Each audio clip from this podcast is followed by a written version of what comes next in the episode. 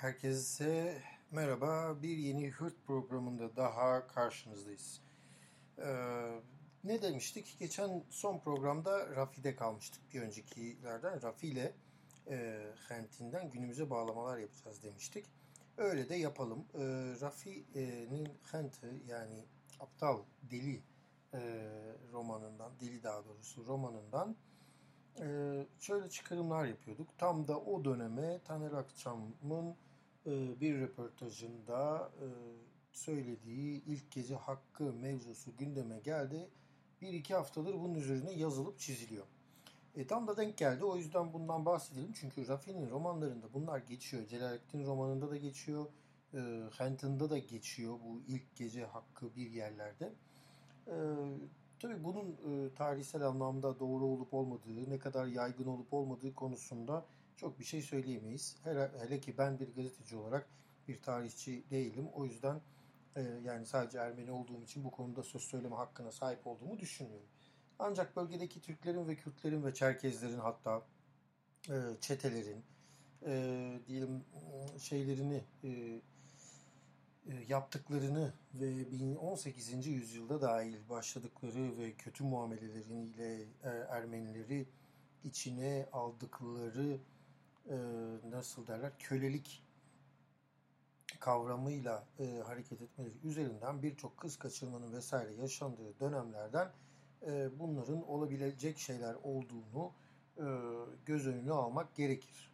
Bu tartışmaya diyebileceğim ancak bu kadar ama Raffi'nin Hinton'dan bahsedeceksek burada işte askerlerin işte köye geldiklerinde evdeki kadınların hemen yan odalara, yan evlere gönderildiğinin şeyleri çok konuşulur. Yani niye yan evlere gönderilir? Çünkü içip ya evdeki kadınlara, kızlara saldıracaklardır yaşı ne olursa olsun ya da kadınları kaçıracaklardır diye bakılıyor ki bunlar 1980'lere kadar Anadolu'da özellikle Kürtlerin yaşadığı coğrafyalarda, şu anda Kürtlerin yaşadığı coğrafyalarda halen olmuş şeylerdir. Bunun örneklerini bölgedeki son göç eden Ermenilerden, benim eşimin ailesi dahil anlatır, bilir ve hala o kaçırılmış kadınlardan yapılan, Kürt ağalarına yapılan şeyler vardır, gelinler vardır.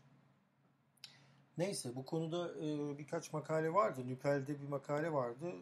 Onu daha görmezden gelmemek gerekiyor ama şunu söylemek gerekiyor. Belki de Raffi'nin Henti romanında gördüğümüz Türk, Kürt olsun bölgede diğer halkların Ermenilere karşı nasıl davrandığı, Ermenilerin daha doğrusu Ermenilerin bir nesne olarak daha çok görüldüğü de insanlıktan çıkarıldıkları çok bariz bir şekilde görülüyor. Bugünümüze baktığımızda aynı şeyler 100 yıl sonra tekrarlanıyor. Şimdi artık Kürtler bir nesne olarak gözüküyor. İnsan bile sayılmıyorlar biliyorsunuz. Bunu şimdi hani bunu dinleyen podcast'imi dinleyen arkadaşlar belki alınabilirler ama yani insan gördüğünüz kişilerle ilgili yani ne derler onları hayvanlaştırıp ya da şeytanlaştırıp karşınıza koymazsınız. Bir sürü insan Kürt demekten dahi çekiniyor. Öte yandan yani Sur'da olup bitenler, Cizre'nin bodrumlarında olup bitenlere göz kapayanlar ya da sessiz kalanlar Nazi Almanya'sındaki sessiz ve katılımcı çoğunluğu gibi bir katılım gösteriyorlar bugünkü duruma. Dolayısıyla Raffi'nin romanlarında killerin aslında birçoklarının gerçek hikayelerden alıntılanarak bugünlere getirildiği düşünülebilir. Raffi'nin Henti yani Deli romanından mesela bir çıkarsama daha vardı. Bu konuda Celalettin romanı ile ilgili Sevan Neşanyan da kendi podcast'inde YouTube yayınında bu konuya değindi ve onun romanlarının gerçeklikle örtüşebilecek olduğunu ama bunun ne kadar yaygın olup olmadığını o da söyleyemeyeceğini söylemişti, belirtmişti. Neyse sonuç olarak dediğim gibi bu kadar da çok alınmaya gerek yok. Bölgede her türlü aslında kötülük yapılmış, kötülük, iğrençlik, canilik yapılmış ve bu canilikte herkes ortaklaşmış. Bu yok canım Ermeniler de bizi kesti mevzusuna kadar gelir mi?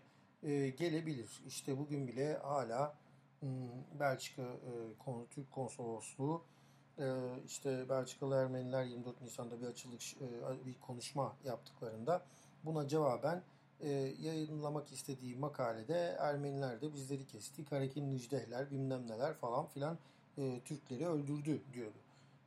Bu Karekin Nijdeh ve diğerlerinden bahsettiği yerde Osmanlı-Rus Savaşı'ndan sonra bölgede kalmış ve Ermenistan'ı yaratmaya çalışan bir grubun şeyini bahsediyor. Var olmasının üzerinden bunu kuruyor. Ama bunlar şey değil yani böyle şeylerle bunlar saçmalık daha doğrusu. Yani bir savaş dönemiyle daha önceden planlanmış bir soykırım aynı yere getirilemez. Bu bir savaş dönemiydi diye 1915 soykırımını bize yedirmeye çalışanlar lütfen açıp birazcık tarih okusun. Ben bir tarihçi olmayarak ben bile bu kadar söyleyebilirim. Raffi'nin Kent'inin sonuna tabii ki teaser vermeyeceğim ama umarım bir gün başta da söylediğim gibi bu tercüme edilir. Ama tercüme edilmese de Raffi'nin Kent'inin son bölümlerinde artık Ermeni toplumunun kendi içine de bakması gerektiğiyle ilgili eleştiriler de var. İşte bugün günümüze bakışlar da son dönemlerde yaşanan işte sürekli olarak bu da hep tekrarlanmış. 1965'te soykırımın 50. yılında da işte yine aman biz Türküz diyerekten Ermeniler de girmişler bu topa. Taksim Meydanı'na çelenk bile bırakmışlar. İşte buralara kadar gitmişler gelmişler. Bu hep tekrarlanmış işte. 1880'lerde de yine böyle efendiler mefendiler var Ermeniler arasında devlete yaranmaya çalışan. Aslında Kurtuluş'un devlete yaranarak Türklerle birlikte bir devlet oluşturma fikrinde olabileceğini düşündükleri için bu yaranmaları yapmışlar ve bazı köylü Ermenilere sınıfsal sorunlar sebebiyle, sınıfsal ayrımlar sebebiyle kötü davranmışlar. Ama tarih bize gösteriyor ki bu sınıfsal ayrımlar üzerinden milletinin kendi içerisinde işte efendi ve köylü Ermeni şeklinde ayrımlarla bir yere varamamış bu birlik mücadelesi. Bu ulusal mücadele diyelim. O dönem belki Ermenistan'ın kurulması ile ilgili bir ulusal mücadeleden söz edebiliriz ama bugün artık bununla ilgili bir mücadele yok. Bugün daha çok kimliklerini koruyabilmekle ilgili bir mücadelesi var Ermenilerin ama yine de aynı kodlarla, aynı paranoyalarla devlete yaranmak hatta AKP'den MGK üyesi seçtirebilmek kadar yakınlaşmış bir şey oluyor. Bu kötü bir şey mi? Elbette değil. Siyaset yapmalı insanlar kendi görüşleri dahilinde. Ama bu görüşlerin o tarafa evriliyor olması bugün Türkiye'deki demokrasinin gerilemesine sebebiyet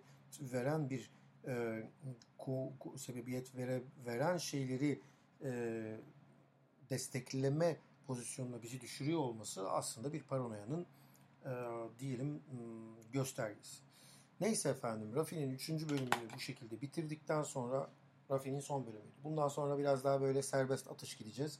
Bu serbest atışa geçiş olarak da sizlere bu hafta Tanyel Varujan'dan 1915'te evinden alındıktan sonra Çankırı'da öldürülen, ailesiyle birlikte öldürülen Ermeni şair Tanyel Varujan'dan 1 Mayıs şiirini okuyacağım. Ohannes Şaşkal'ın çevirisiyle. Ağustos'ta yayınlanmıştı bu. Ohannes Şaşkal'a da Sevan Değirmenci hatırlatmış. Öyle diyor Ohannes Şaşkal. Onun güzel çevirisiyle Ermenice'den. Ben Türkçesini tekrardan size okuyacağım. Bu haftada, bu 1 Mayıs'ta Tanyel Varujan'ı anarak işte Raffi'nin 3. bölümünü bitirmiş olalım. Haftaya görüşmek dileğiyle. Hırt dinlemeyi unutmayın. 1 Mayıs. Yazan Tanyel Varujan. Ermenice'den çeviren Ohannes Şaşkal. Lirim bugün kopararak tellerini doğudan batıya çağırır sizi. Siz ey ekmeğin kurbanları, güneşe hasret oldum olası.